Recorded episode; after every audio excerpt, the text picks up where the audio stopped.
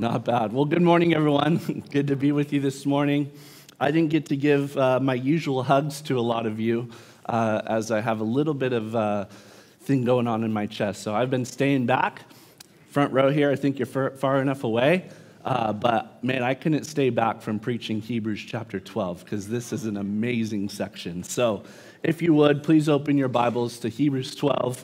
We're going to be coming through what is just an incredible portion of Scripture. And as you know, we're drawing near to the end of the book of Hebrews. And I don't know about you, but for me, this, uh, this sermon series, this study through this book has been transformative for me. How about you? Pretty good stuff. I'm a little bit bummed that uh, we're going to be ending this book uh, in just a few weeks. So we've got Christmas Eve service next Sunday. And then there's only three more Sundays in the book of Hebrews.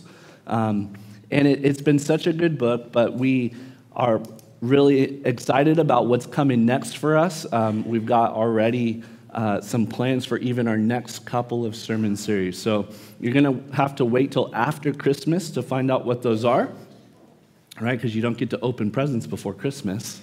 Uh, but hopefully you're open to your Bible, Hebrews chapter twelve. We're going to be looking today at verses eighteen through twenty-nine. And these next twelve verses might be the most powerful and profound verses in this whole book. And it's hard to make that call because every single chapter has spoken about the greatness of Jesus. And so you can tell me what you think after this message today, but I think that this section is at the top in terms of impact. And it really feels like there's this strong conclusion that is drawn out here from all the things that we've learned this far uh, in this letter. And so it gives me just great expectation for how God's going to move here this morning. So are you guys ready for it? Hebrews twelve, we're going to start at verse eighteen. We're going to read to the end of the chapter and just, you're going to hear it. It's, it's such powerful words. So Hebrews twelve, verse eighteen says, "For you have not come to what may be touched, a blazing fire, and darkness, and gloom, and a tempest, and the sound of a trumpet, and a voice whose words made the hearers beg that no further messages be spoken to them. For they could not endure the order that was given. If even a beast touches the mountain, it shall be stoned. Indeed, so terrifying was the sight that Moses said, 'I tremble with fear.' But you have come to Mount Zion, to the city of the living God, the heavenly Jerusalem, and to innumerable angels in festal gathering, and to the assembly of the firstborn who are enrolled in heaven, and to God, the judge of all, and to the spirits of the righteous made perfect, and to Jesus, the mediator of a new covenant, and to the sprinkling, uh, sprinkled blood that speaks a better word than the blood of Abel. See that you do not refuse him who is speaking. For if they did not escape when they refused him who warned them on earth, much less will we escape if we reject him who warns from heaven. At that time his voice shook the earth, but now he has promised, 'Yet once more I will shake not only the earth, but also the heavens.' This phrase, 'yet once more,' indicates the removal of things that are shaken, that is, things that have been made, in order that the things that cannot be shaken may remain. Therefore, let us be grateful for receiving a kingdom that cannot be shaken, and thus let us offer to God acceptable worship with reverence and awe, for our God is a consuming fire." Let's pray. Lord Jesus, we thank you for this time, that you are the mediator of a new covenant. And Father, we want to draw near to, to you today because of your Son, Jesus. We're grateful that we have received salvation in his name, and we've received a kingdom that cannot be shaken. So Lord, we want to worship you today. Help us to do that in spirit and in truth. Thank you that you've welcomed us to draw near to you. We come confidently and boldly to your throne. We want to respond to your great love with reverence and with awe. And we pray this in Jesus' name. And everyone said, Amen. Amen. Amen. Well, all throughout the letter of the Hebrews, uh, the writer has been convincing us that Jesus is better. Jesus is better than the prophets. He's better than the angels. Jesus is better than Moses and Joshua and Abraham and, and all those people that were mentioned in Hebrews chapter eleven. Jesus has a priesthood that is better than Aaron's. He's established a better covenant that is based on better promises. He's a better sacrifice, a better hope, a better perfection. He's a better example. He's a better savior. There's just a myriad of ways that Jesus is better. And so the writer has been diligent to compare and contrast really all things up against Jesus. And here in our text today, he's going to do that again, only this time he's going to give us the picture of two mountains. Two mountains. He's going to contrast Mount Sinai with Mount Zion. And these two mountains are going to speak figuratively about the ways that a person can approach God. And God is holy. God is perfect and just. And if we're going to approach God, there's clearly, as we see in this text, one way that is better than the other. We can come to God like those who came to him at Mount Sinai, or we can come to God like those who have come to Mount Zion. And I'm going to explain throughout our text today what each one of these mountains represents. But starting here with Mount Sinai, and all that that mountain represents, let's read again verse eighteen to twenty-one. It says, "For you have not come to what may be touched, a blazing fire and darkness and gloom and a tempest and the sound of a trumpet and the voice whose words made the hearers beg that no further messages be spoken to them. For they could not endure the order that was given. If even a beast touches the mountain, it shall be stoned. Indeed, so terrifying was the sight that Moses said, 'I tremble with fear.'" There's a tone in these words, isn't there? And now the writer here, he's speaking to Christians, to people who have put their faith in Jesus Christ, the The children of God that have been forgiven of their sins, reconciled to a holy and just God because of the perfect sacrifice of Jesus Christ. And, and he's telling us, and he's telling you, if you're a Christian here today, that we have not come to what may be touched. If we become sons and daughters of God through Jesus, then, then things are different for us now, right? We're very different, in fact, than what was experienced in the old covenant. We now have in the new covenant God's Spirit, who bears witness with our spirit that we are children of God. But in the old covenant, right, that, that wasn't the case. And God had appeared at many times and in many ways to the children of Israel, but there was this one time that was just totally unforgettable. And it was the time when the Jews were leaving Egypt, and they were passing through the wilderness, and they came into the wilderness of Sinai, and they encamped at the base of a mountain. And that mountain was called Mount Sinai.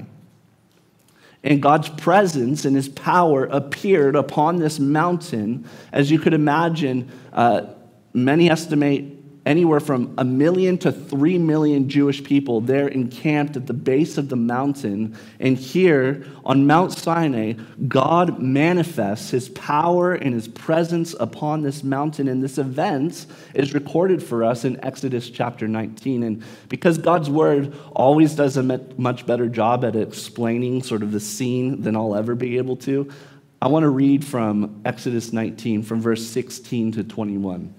I was even almost going to read uh, the entire chapter, but uh, my sermon would have been too long, and so I've cut it down to a few shorter verses. But I encourage you to go read those the whole chapter. But starting in verse sixteen, this is what God says.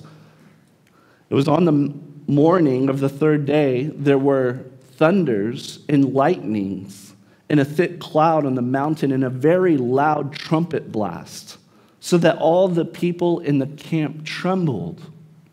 Then Moses brought the people out of the camp to meet God, and they took their stand at the foot of the mountain. Now Mount Sinai was wrapped in smoke because the Lord had descended on it in fire. The smoke of it went up like the smoke of a kiln. The whole mountain trembled greatly. And as the sound of the trumpet grew louder and louder, Moses spoke, and God answered him in thunder. The Lord came down on Mount Sinai to the top of the mountain. And the Lord called Moses to the top of the mountain, and Moses went up. And the Lord said to Moses, "Go down and warn the people, lest they break through to the Lord to look, and many of them perish." How's that scene? And the writer here is reflecting on that event, and he describes it in these words, saying that the people could not touch that mountain that God had come down upon. The mountain had a blazing fire. The mountain had darkness. It had gloom. It had a tempest, this whirlwind upon it.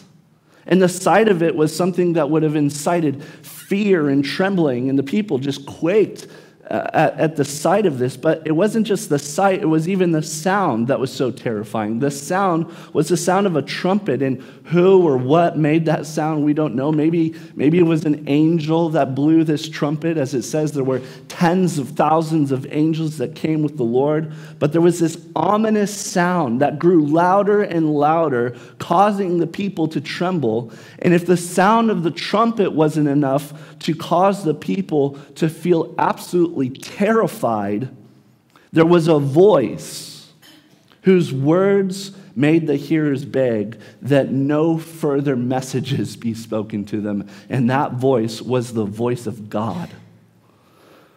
We read that God spoke, and he thundered out his Ten Commandments to the people of Israel.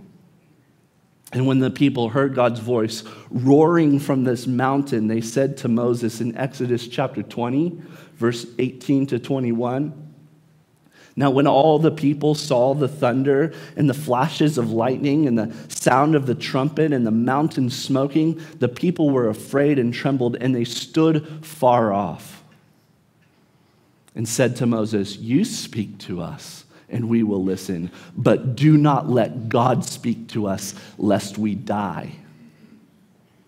Moses said to the people, 'Do not fear, for God has come to test you, that the fear of him may be before you, that you may not sin.' The people stood far off while Moses drew near to the thick darkness where God was." And that mountain in Sinai, with all of its sights and sounds, it was this fearful thing to the Israelites. It, it was this, this sense of, we need to stay back. We need to back off. Do not touch this mountain or you will die. Do not come near to where God is. They could not even endure the order that was given that said, if even a beast touches the mountain, it shall be stoned. You know that poor little goat that just doesn't know what's going on and just walks on the mountain, boom, dead. If a mountain, or if a, if a, you know, I mean, keep your donkeys on a leash, right? Because if, if something goes even near to this mountain, it is death. Indeed, so terrifying was the sight that even Moses said, "I tremble with fear." And Moses, if he trembled with fear, when he was the mediator, that God said, "You can come on this mountain. I will speak to you as I speak to a friend." And, and if he was the representative of God to the children of Israel, and, and even he trembled. I mean, I, I think Moses brought a second pair of underwear when he went up that mountain. Really? Why? Moses was drawing near to blazing fire, darkness, gloom, tempest. He, and as he got closer, the sound of that trumpet grew louder and louder, and so terrifying was the sight, and so quaking was the sound that Moses is recorded as having said, "I tremble with fear." Who wants to go to Mount Sinai? Anyone? No. I don't think that's the way you want to connect with God. But this is God. Do you understand that this is God we're talking about? And God, you know, contrary to what some people think, is that God was really mean in the Old Testament and then he somehow got nice in the New Testament. No, this is, this is the same God that we worship. This is the God who's the same yesterday, today, and forever. And so, but, but there is something about what we see here about God in this old covenant manner is that, is that this is the unmediated power and presence of God, and you do not want to be in the unmediated power and presence of God. See, people often say that if, if God were to perform some cataclysmic sign for them, right in the sky, their social security number with blazing flames, then I will believe in God. Really? I mean, how did that go for the Israelites? The people who feared God when they stood at the base of the mountain with all of those sights and sounds of, of fires and winds and tempests and all these things. And, and, and it was intended, right, so that they would not sin, but that they would live in obedience to God's laws. How did that go? Well, forty days later, the people melted all their gold together and fashioned a calf and danced around it and said, this golden cow is our God. No, we have not come to what may be touched. Mount Sinai is not the mountain that you want to approach God with. This is not your awesome mountaintop experience with the Lord. Mount Sinai, again, is what the unmediated presence of God looks like, and you do not want that. God is holy. God is just. And if you come into God's presence and power on your own, you die. Come to him with just one sin, you die. Come to him with ninety-nine percent of your good deeds, you die. The unmediated presence of God is an awful thing, a fearful thing that you ought to tremble before. And that is what the people of Israel had in the Old Covenant, and they didn't want it. But we have something so much better in the New Covenant. We have become the children of God. Both Jews and Gentiles alike, we come to this new covenant and we find great courage and great boldness to approach God through the mediated power and presence of Jesus Christ. Jesus is our great mediator, and therefore we have come to Mount Zion. Look with me at verses twenty-two to twenty-four. But you have come to Mount Zion, and to the city of the living God, the heavenly Jerusalem, and to innumerable angels in festal gathering, and to the assembly of the firstborn who are enrolled in heaven, and to God, the judge of all, and to the spirits of the righteous made perfect, and to Jesus, the mediator of a new covenant, and to the sprinkled blood that speaks a better word than the blood of Abel. Already you can hear the difference, can't you? I mean, I hope you can. I hope I didn't just terrifying and say, I gotta, just, just got to leave this church. What's going on here? It's just so gnarly. Look, there's going to be such a strong contrast here where right there, probably first half of the message, you're just kind of like, whoa, I should have brought a second pair of underwear to church. But when you come to this portion about Mount Zion, you can already see something's different. Something is lovely and inviting and approachable. There's this sense of welcome and acceptance. There's this call for us to come near. This is Mount Zion, the mountain that is so much better than Mount Sinai. Have you come to this mountain of God? If you are a disciple of Jesus Christ, then this is the mountain that you have come to. Jesus died and rose again on this mountain, and it's here at this mountain that we find the good news. But you have come to Mount Zion. Mount Zion is the name of the mountain that the city of Jerusalem is built on. There's a physical location in Israel known as Mount Zion. But as we've learned in Hebrews, all that was made in Jerusalem, including the mountains that God made, and the city and the temple that man made, everything that was made there are but a shadow and copy of the heavenly reality.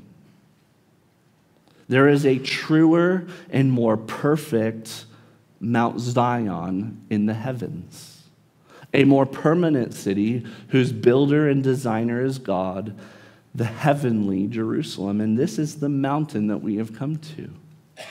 Instead of a blazing fire and darkness and gloom and tempest, notice how this mountain is described. It is described as innumerable angels in festal gathering, the assembly of the firstborn who enrolled in heaven, God, the judge of all, the spirits of the righteous made perfect, Jesus, the mediator of the new covenant, and the sprinkling, sprinkled blood that speaks a better word than the blood of Abel.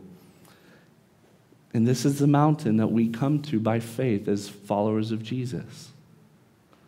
This is our Mount Zion, our, our heavenly Jerusalem. This is our city, the place where God dwells with his people.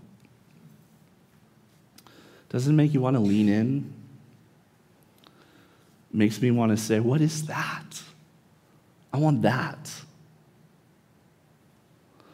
Let's think about each one of these things that, that here is described about how we come to God at Mount Zion. We have come to innumerable angels in festal gathering. The Bible teaches that when one sinner repents, there is a party in heaven, that, that the angels rejoice, and, and they're just having festal gatherings around the Lord all the time. And, you know, we, we've thrown some parties here in this church. Here's what I found. Whoa. Thank you. We, we, we've thrown some parties here because people have come into the kingdom of God, right? And, and when one person comes to salvation, there's a party in heaven. You know, you're, you've been to probably a lot of Christmas parties this month, I imagine. And, you know, your best Christmas party is a boring shadow of what a party in heaven is like. In Mount Sinai, they, they had angels upon it, blowing trumpets, but it was a fearful thing. Mount Zion has angels that are too many to count, and they're just partying it up. And then we have come to the assembly of the firstborn who are enrolled in heaven. Now, the firstborn in Scripture is the one who receives the promised inheritance from their father. And, and God has allowed us to become his sons and daughters by being adopted through Jesus Christ, that we have been united to Jesus, who himself is the firstborn of creation and the firstborn from the dead. And so in heaven, there's no grandchildren in heaven. And I'm a middle child. There's no middle children in heaven. There's only firstborns in heaven. And you become a firstborn of God when you come through Jesus Christ to your heavenly Father, which means that you receive the double portion, the full inheritance, and you have this if your name is written in the book of life. The book of life is like this roll call of heaven, and there are names that are written in that book, and you want to be sure your name's in that book. Revelation talks about how these books will be opened, and if anyone's name is not found written in it, they will be cast away from God. But how can your name be written in the book of life? Only by believing in the life, death, and resurrection of Jesus. Coming to him by faith, you then become a firstborn child of God in the assembly. And that word assembly is the word ecclesia. It's the church. So when you be- believe upon Jesus Christ, you become the church, the firstborn of God. And so when we gather here, that's what we're gathering into. We're the children of God with our names written in the book of life, and we rejoice in that. And then it says we come to God, the judge of all. The Bible teaches that it's appointed for man to die once, and then comes judgment. God is the judge of all. He, he judges perfectly. And, and nothing's going to escape God's judgment. Look at what it says, the judge of all. All means all. And let me tell you, there are two judgments. There's more than two judgments, but the two judgments that we look about that are going to happen in the end. One of them is called the judgment seat of Christ, also known as the Bema seat, and the other is called the Great White Throne judgment. And those who will appear before the judgment seat of Christ are those who have trusted in Jesus Christ. They had their sins judged at the cross. And so when they appear before this judgment, which we would consider it something more like a reward ceremony, those who appear before the judgment seat of Christ will receive reward for the works that they've done here in faith.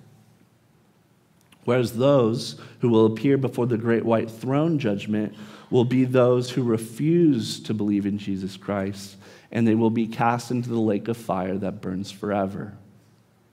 And so depending on the mountain that you come to is going to determine which judgment you'll come into. So you don't want to be judged by God's law. You want to be judged by God's grace. You want to come not to the Great White Throne judgment, you want to come to the judgment seat of Christ. And it really does come down to how do you come to God now? But notice what else we come to. We come to the spirits of the righteous made perfect. And the Bible teaches that each one of us has a spirit, and it is our spirits that will live eternally.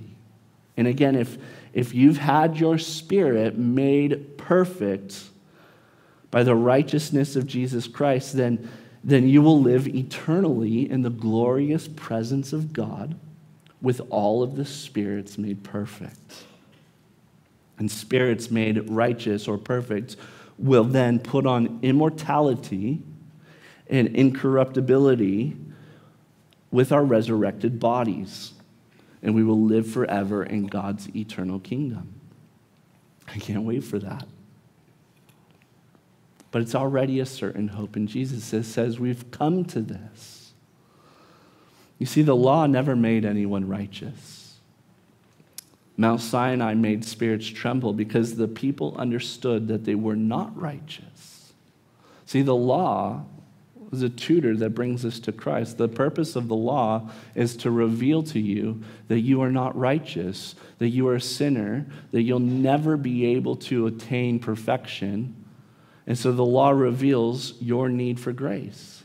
The law reveals your need for a Savior in Jesus Christ. And the only way that you can be made righteous is by that great exchange that happened where the righteousness of Christ was put upon you and your sin was put upon Jesus at the cross. For we have come to Jesus, the mediator of a new covenant. And Jesus is the one who made this righteousness possible, right? He, remember that, that Mount Sinai was unmediated presence and power, but in Jesus we come to God as in a way where he mediates that power and presence. In the Old Testament it said, stay away or you're going to die. The new covenant says, come near and you will live. That's why Jesus is so much better. And the new covenant is better. Mount Zion is so much better. And so we've looked at each one of these things that are mentioned. But listen, there is no festal gathering. There is no enrollment in heaven. There is no safe judgment. There is no righteousness for spirits. There is no mediation with God without the shedding of blood. Because without the shedding of blood, there is no forgiveness of sin. And that's why Jesus died on a cross. Jesus died on a cross to be the perfect blood sacrifice for us. Jesus mediated the new covenant when, when, as earlier in Hebrews, it says that he went into the true holy place with his blood. And by the eternal Spirit, Jesus offered himself to God without blemish, thus purifying our conscience from dead works to serve the living God. We sing a hymn here that we believe is absolutely true. What can wash away my sins? Nothing but the blood of Jesus. What can make me whole again? Nothing but the blood of Jesus. Oh, precious is the flow that makes me white as snow. No other fount I know. nothing but the blood of Jesus. We have to be washed by the blood of Jesus if we want to come to Mount Zion. It is the only way. Now, there's a reason why, as it says here, the blood of Jesus speaks a better word than the blood of Abel. And Abel, we learned about in Hebrews eleven, was the son of Adam and Eve. And he had a brother who was named Cain. And, and Cain and Abel were uh, told by God to bring acceptable sacrifices to the Lord. And Abel brought a blood sacrifice of an animal, and Cain brought a grain sacrifice. And God accepted Abel's sacrifice, and he rejected Cain's sacrifice. And Cain became envious of his brother because he chose himself not to bring the offering that God had required. And so what did he do? He rose up and he killed his brother Abel. And we're told that God then could hear the blood of Abel crying out from the ground. And what was the cry of the blood? Well, it was a cry for justice and vengeance.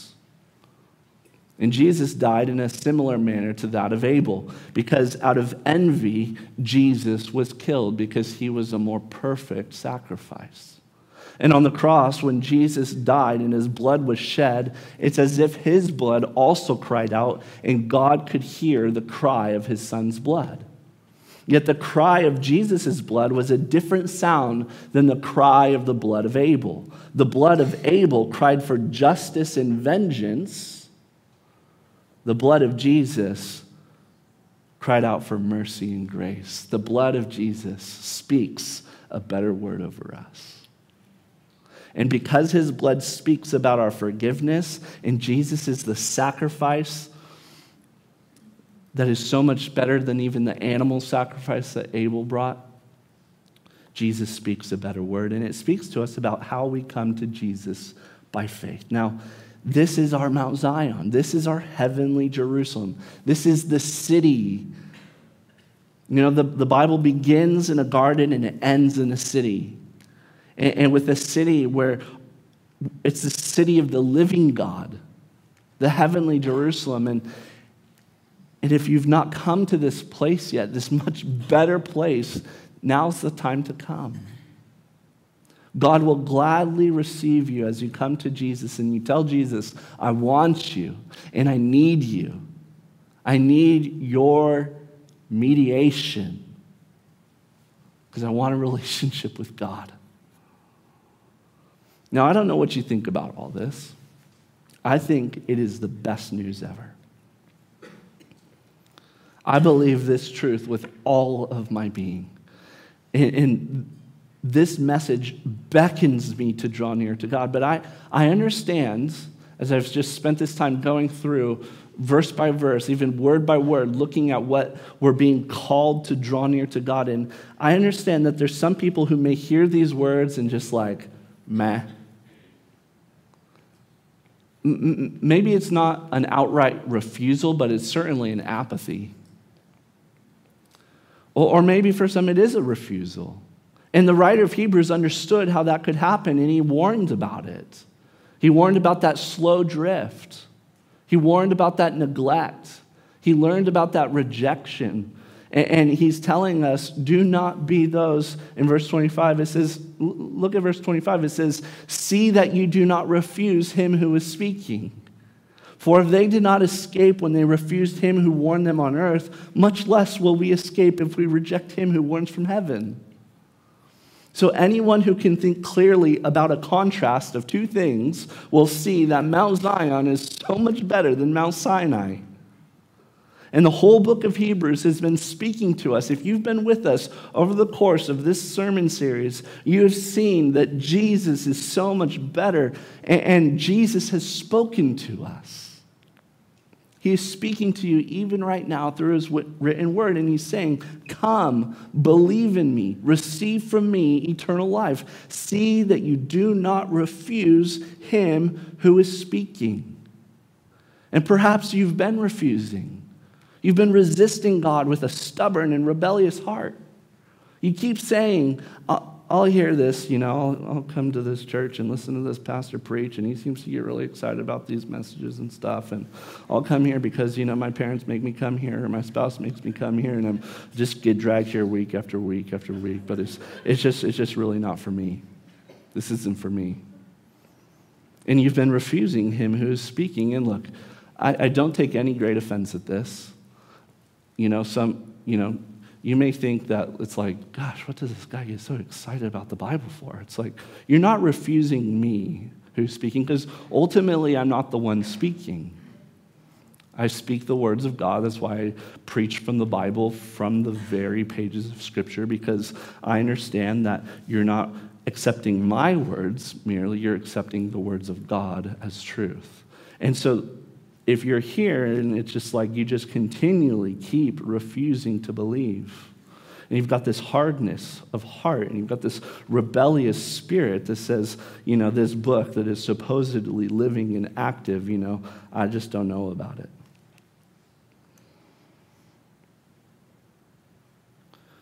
For if they did not escape when they refused him who warned them on earth, much less will we escape if we reject him who warns from heaven. If Zion is better than Mount Sinai, and maybe for the first time here you're, you've heard of these two mountains, you've never heard of these mountains before, but you're listening and you're saying, yeah, Zion's better than Sinai.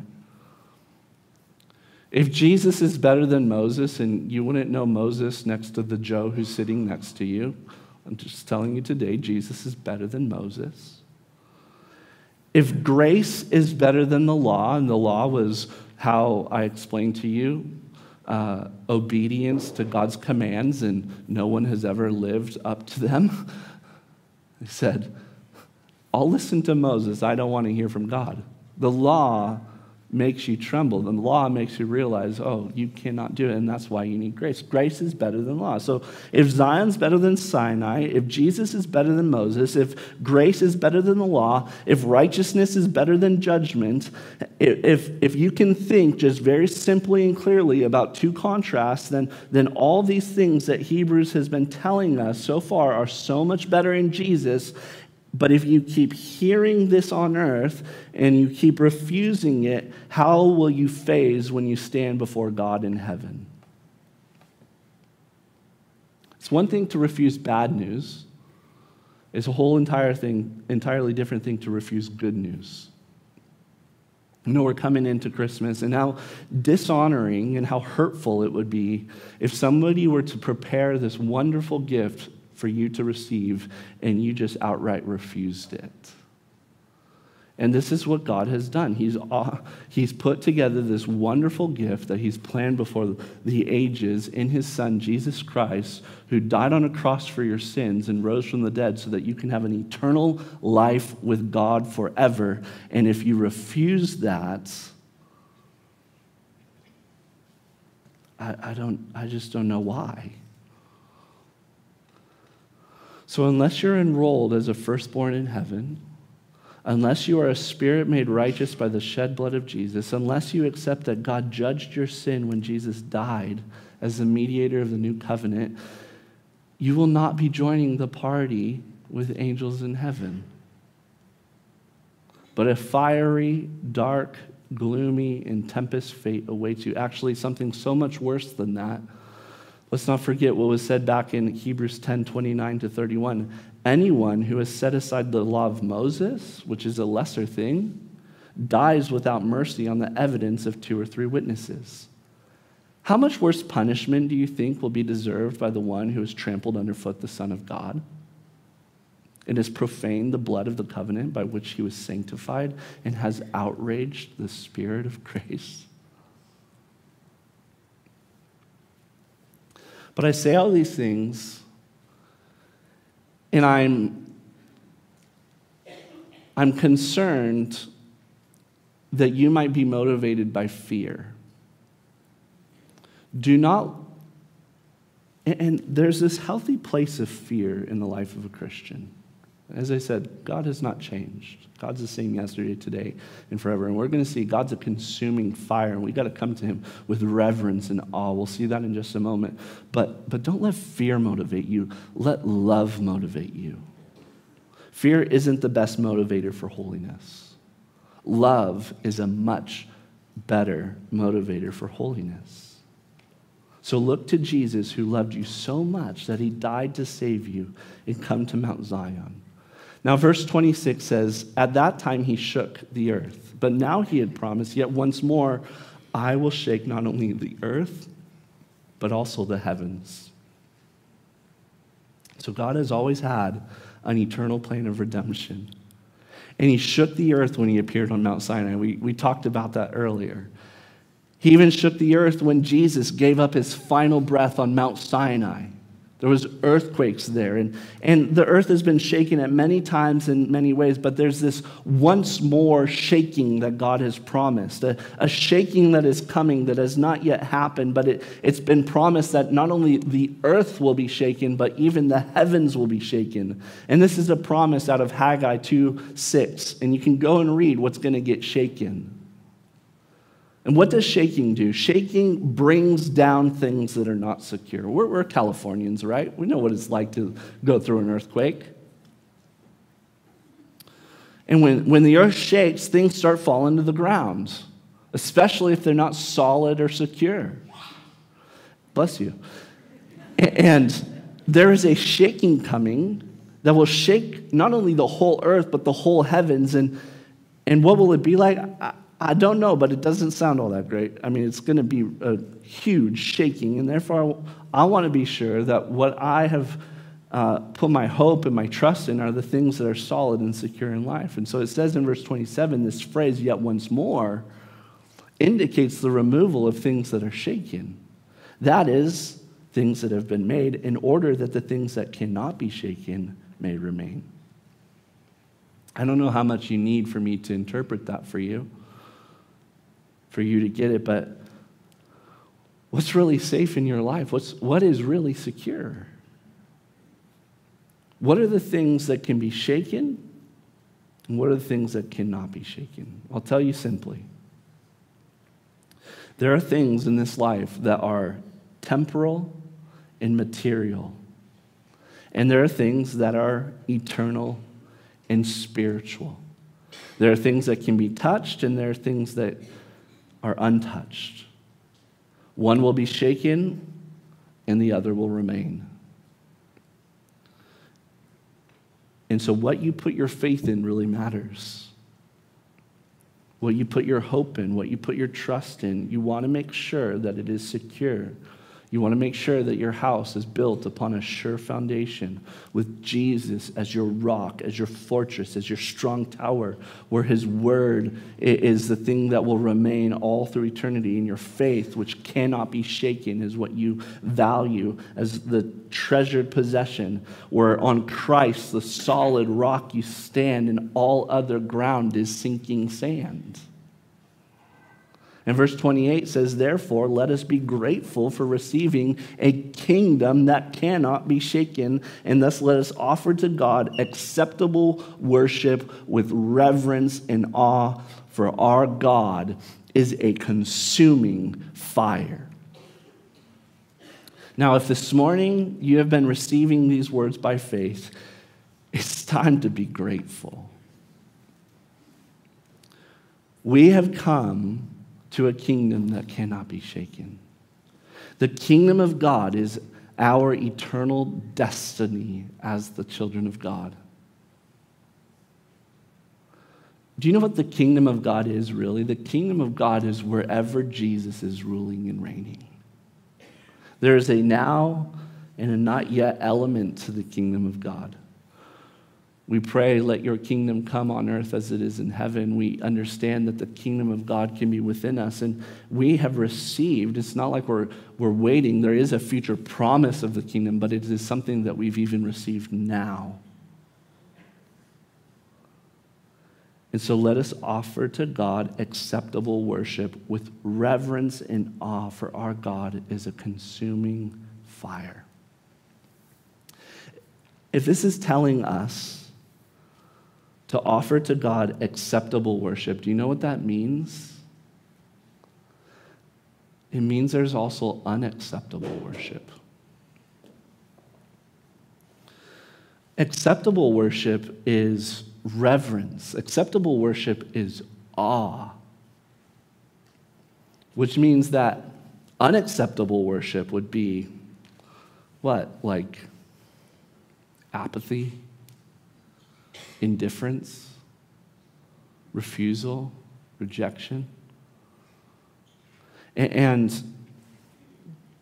there is a reverence and awe that can be motivated by fear. I mean, that's, that's how the Israelites stood afar off on the base of Mount Sinai, but there's also a reverence and awe that is motivated by love that beckons you to come near through the mediated presence and power of God through Jesus Christ. But for those who have not refused Jesus, he's saying, come to Mount Zion. And so with boldness and with confidence and acceptance and welcome and nearness, with love and kindness and gentleness and forgiveness, these are the things that we come to God and we, we just revere him for.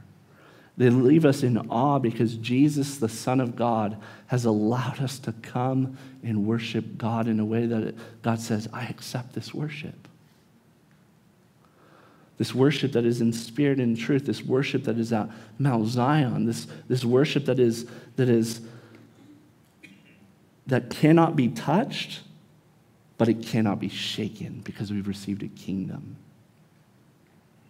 And so let's come to him today with a grateful heart. You know, preaching this message, I kind of knew going into it, this is kind of how it was going to be, where you could sort of hear a pin drop in the room. But we're about to worship Jesus. And a proper, acceptable worship on the heels of what we've just heard is to be in absolute reverence and awe of King Jesus. To not refuse him, but to draw near to him. And so I'm gonna pray right now, and our worship team's gonna come up, and we're all gonna stand together, and we're gonna actually join, we're gonna join in with innumerable angels in festal gatherings. You know, the angels surround the throne of God, and they sing day and night, holy, holy, holy is the Lord God Almighty, who was and is and is to come. We get to join that worship. We are the assembly of the firstborn who are enrolled in heaven. You know, Jesus sent out his disciples to cast out demons. And they came back to Jesus and they said, Jesus, it was awesome. We had all this power and we were just drop-kicking demons in the face, and it was just awesome. We were just going at it, and we just this power and this authority that you gave us. And, and Jesus says, do not rejoice in that, that, that demons are subject to you, but rejoice that your name is written in the book of life. I mean, if your name is written in heaven, enrolled with the firstborn, that is cause of worship. So we come to the judge of all. We come to the mediator of the new covenant. We come only by his blood, and we worship Jesus. And so let's all stand up together, church, right now, and we're going to sing this final song in a true and acceptable worship.